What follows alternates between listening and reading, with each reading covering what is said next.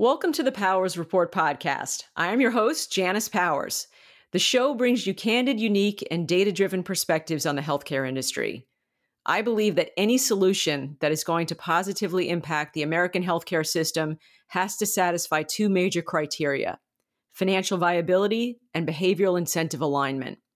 In other words, access to high quality care can only be achieved if we can afford it and if we behave in ways that optimize our health. Please subscribe to our show on your favorite podcast app and connect with us on social media. Again, this is Janice Powers, and welcome to the Powers Report podcast.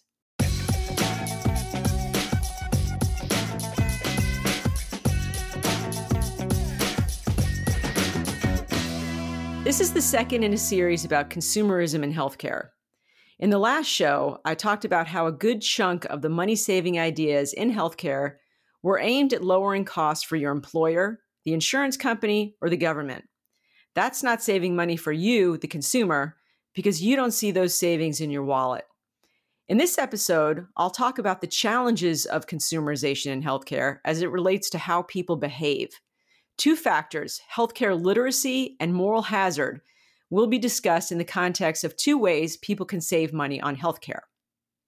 First and foremost, anyone who claims that they're going to help consumers lower their healthcare costs has to account for the fact that the bulk of these costs are paid in fixed monthly premiums. These premiums run in the hundreds, if not for larger families and older folks, thousands of dollars a month. We need to put savings in perspective. It's kind of ridiculous to expect people to do backflips because they've saved $15 on a prescription when they're paying $600 a month for health insurance. I've been asked if my company is going to help people figure out how to shop for health insurance.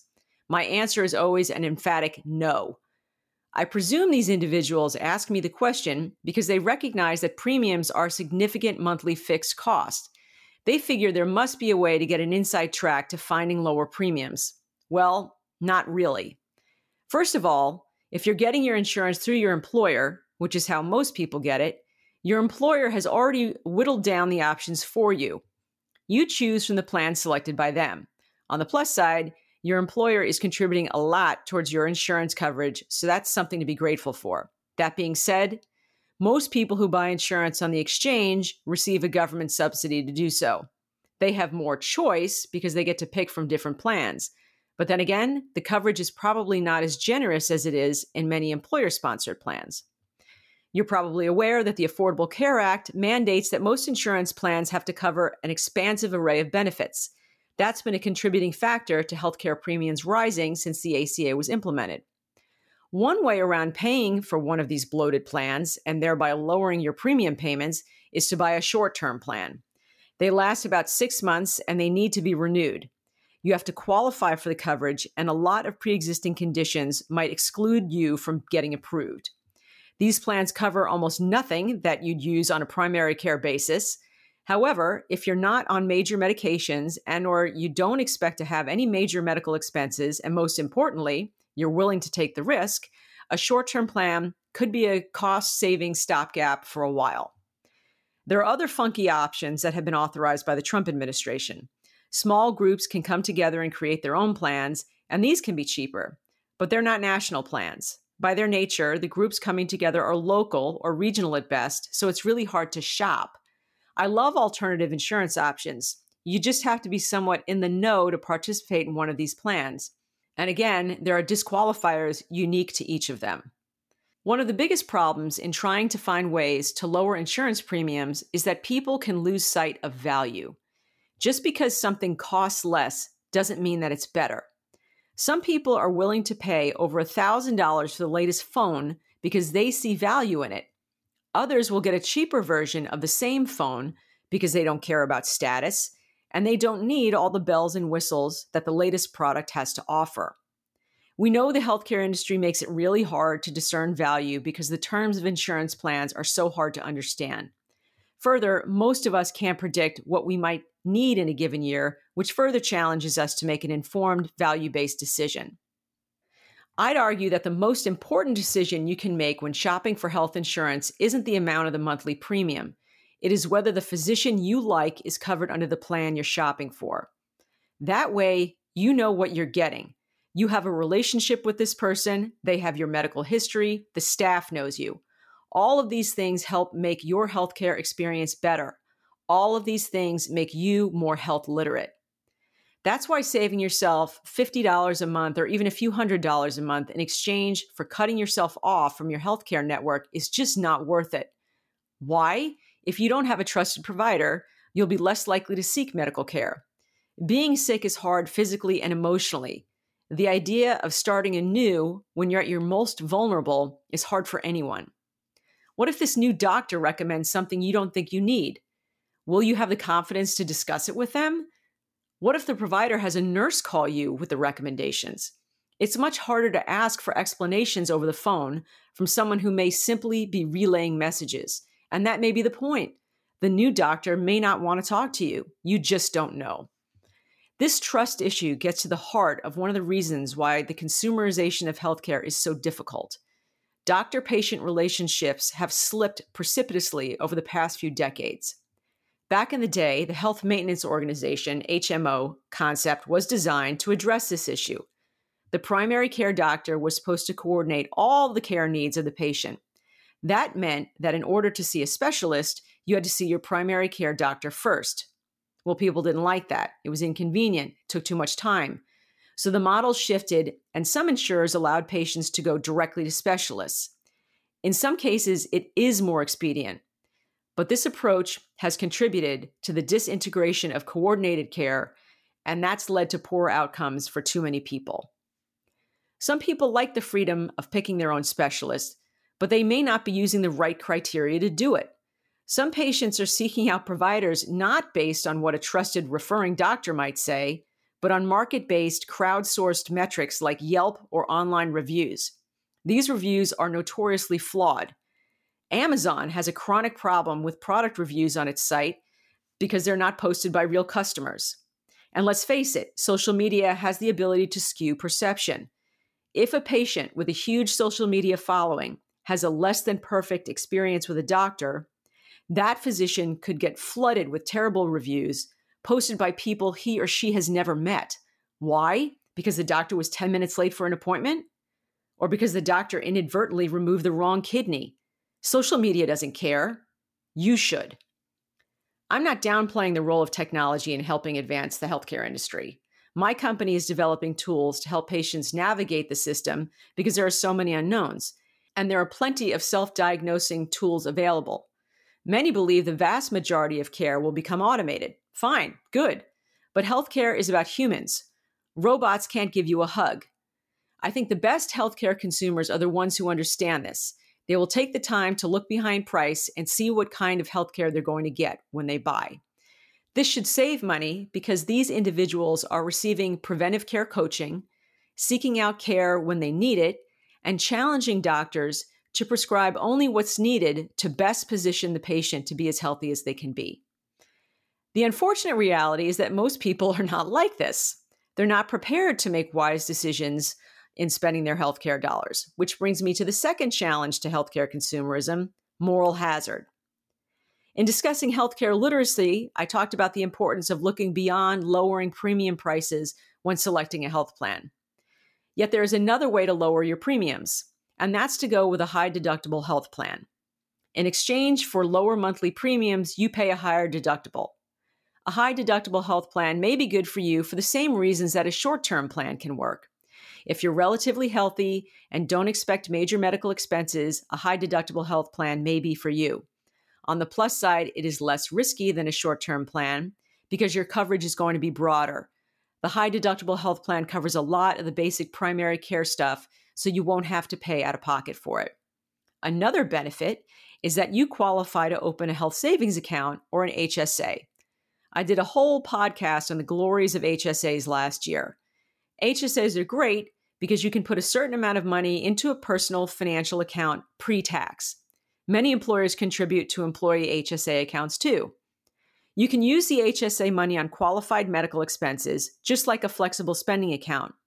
However, if you don't use all the money in your HSA, it stays in the account. In the flexible spending account, you lose the money. Further, if your HSA is structured properly, you should be earning interest on the balances in the account. There's no tax on that investment income, which is another benefit. And then you can use the money for Medicare premiums later on. At one point, my company was going to go to market as an HSA. The benefits are wonderful on paper. Then we started to talk to people who were enrolled in them. While the HSA seems like it is a consumer product, it really isn't.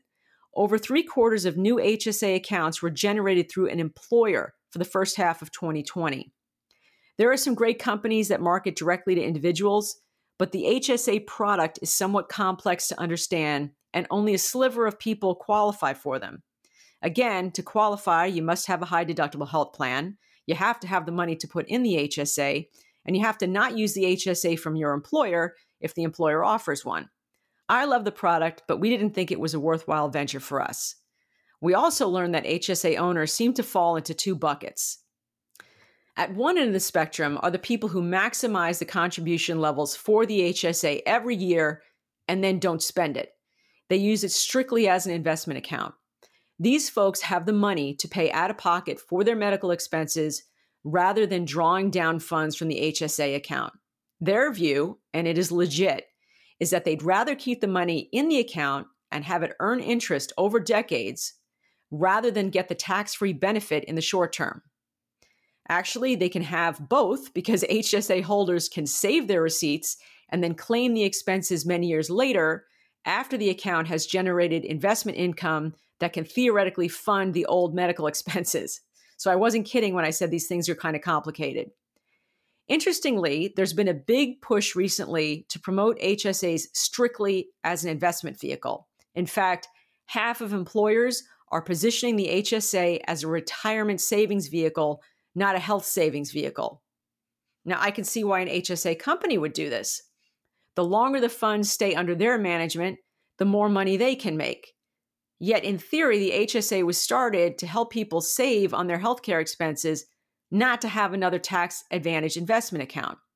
Which brings me to the other set of people using HSAs the folks who put money in the fund or have their employer do so because the tax benefits are so great, but then they don't use it on healthcare. And they don't use their own money on healthcare. They're on a high deductible health plan, so they want to avoid engaging with the healthcare system because they risk having to pay for the care out of pocket. Sure, the HSA was designed to help mitigate that problem. But since no one knows what kind of a bill they're going to get socked with, some folks would rather avoid care altogether and put away whatever money they can in case something really bad happens. The problem is so pervasive that the Trump administration had to pass a law requiring insurers who offer high deductible health plans with an HSA to cover insulin. They did this because diabetics liked having lower premiums with high deductible health plans, but they didn't pay out of pocket for the medications they needed. Imagine you're one of these folks who's on this kind of plan with an employer sponsored HSA. You actually have the cash to spend on your medical needs, which was the point of employers setting these things up in the first place, but then you don't use it for something so basic like insulin. This is the moral hazard problem. If people are empowered to make healthcare decisions, are they going to make the right ones? If they don't and they get very sick and they can't afford their medical care, then it becomes everyone else's problem. There are many Americans that do not take care of themselves today. Some do it by choice. They simply don't care and aren't willing to make the effort to be healthy. Other folks are impacted by circumstances out of their control, like poor education, poor public health in the community where they live, mental health issues, cultural behaviors that reinforce negative health habits. The list goes on. I'd argue in most cases, poor health status is a combination of both controllable and uncontrollable factors. That's why it's hard for one American to trust another American to spend their healthcare dollars responsibly. How can we believe consumerization in healthcare is going to work if we have a subset of the population that is relatively unhealthy which cannot and or will not spend the money responsibly. One thing we've heard over and over with the COVID-19 pandemic is that the healthcare system is inequitable. People of color, people who have lower incomes, people who are less educated, these folks are suffering from the virus more than anyone else. This is a tragic situation. But I think the root cause of it is income inequality. I truly believe that in America, money transcends race and education in leading to a better life. It is the great equalizer. The same is true in healthcare. The more money you have, the better healthcare you're going to get. This has been a notorious problem with Medicaid, the government health program for the poor. Medicaid's reimbursement rates are so low that some doctors refuse to take Medicaid patients. With fewer people accepting the insurance, it's harder to get in to see a doctor in the first place. Wait times are longer. Longer wait times can exacerbate health conditions. Further, these Medicaid patients don't get the choice of doctors that other people may have. They can't create that patient provider relationship that fosters health literacy the same way other folks can. That puts them at a distinct disadvantage. Many people see this income inequality issue as a major challenge to bringing consumerism to healthcare. I don't. Americans have rejected the single payer option, and with good reason. We are too big and way too diverse to have a one size fits all healthcare system. Most importantly, we've seen a failure of Congress to act cooperatively for decades. Both political parties are at fault. We can't implement policies promoted by what one half of Americans want, only to have these policies shredded by what the other half of Americans want. Having policymakers dictate our healthcare system has failed. It's time for the market to take over. In the short term, and by that I mean at least this decade, the government should focus on fixing Medicaid and Medicare. I've got suggestions. One of my favorite podcasts is all about ideas on how to fix Medicaid. There are a lot of great things that can and should be done to this critical program that serves one in five Americans. In the meantime, we need the Americans on private insurance to start market testing some consumer based healthcare ideas. Early adapters are more risk loving and are willing to spend money to try new, new things. The first iterations of new products oftentimes aren't in the price range of all Americans. They can't be, they're experimental. Consumers tell the companies what they like and don't like about the products. Companies adjust and get better at making the product. More people buy it. It gets cheaper. Then everyone can afford it. We need the government to give consumers protection, to do oversight that makes sure patients are safe. We need the government's guidance. That's different from running everything. If the government wants to run everything, they should prove that they can by cleaning up their own house and fixing Medicaid and Medicare. Until then, we entrepreneurs are going to take our ideas to market so we can help Americans be as healthy as they can be. This is the Powers Report podcast. Please subscribe to our show and follow me, Janice Powers, on social media. Please see our website at powersreportpodcast.com to submit questions and ideas. I look forward to hearing from you. Thanks so much for listening.